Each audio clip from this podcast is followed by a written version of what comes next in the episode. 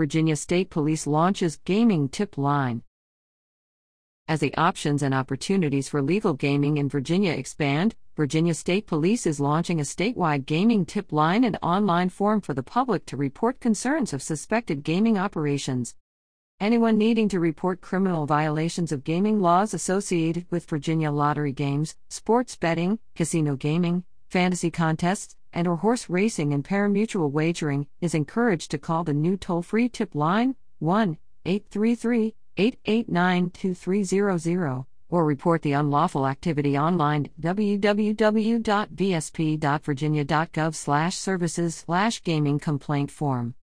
State police is authorized to investigate illegal gaming taking place in person, online, and even on social media platforms. Anonymous tips are welcome.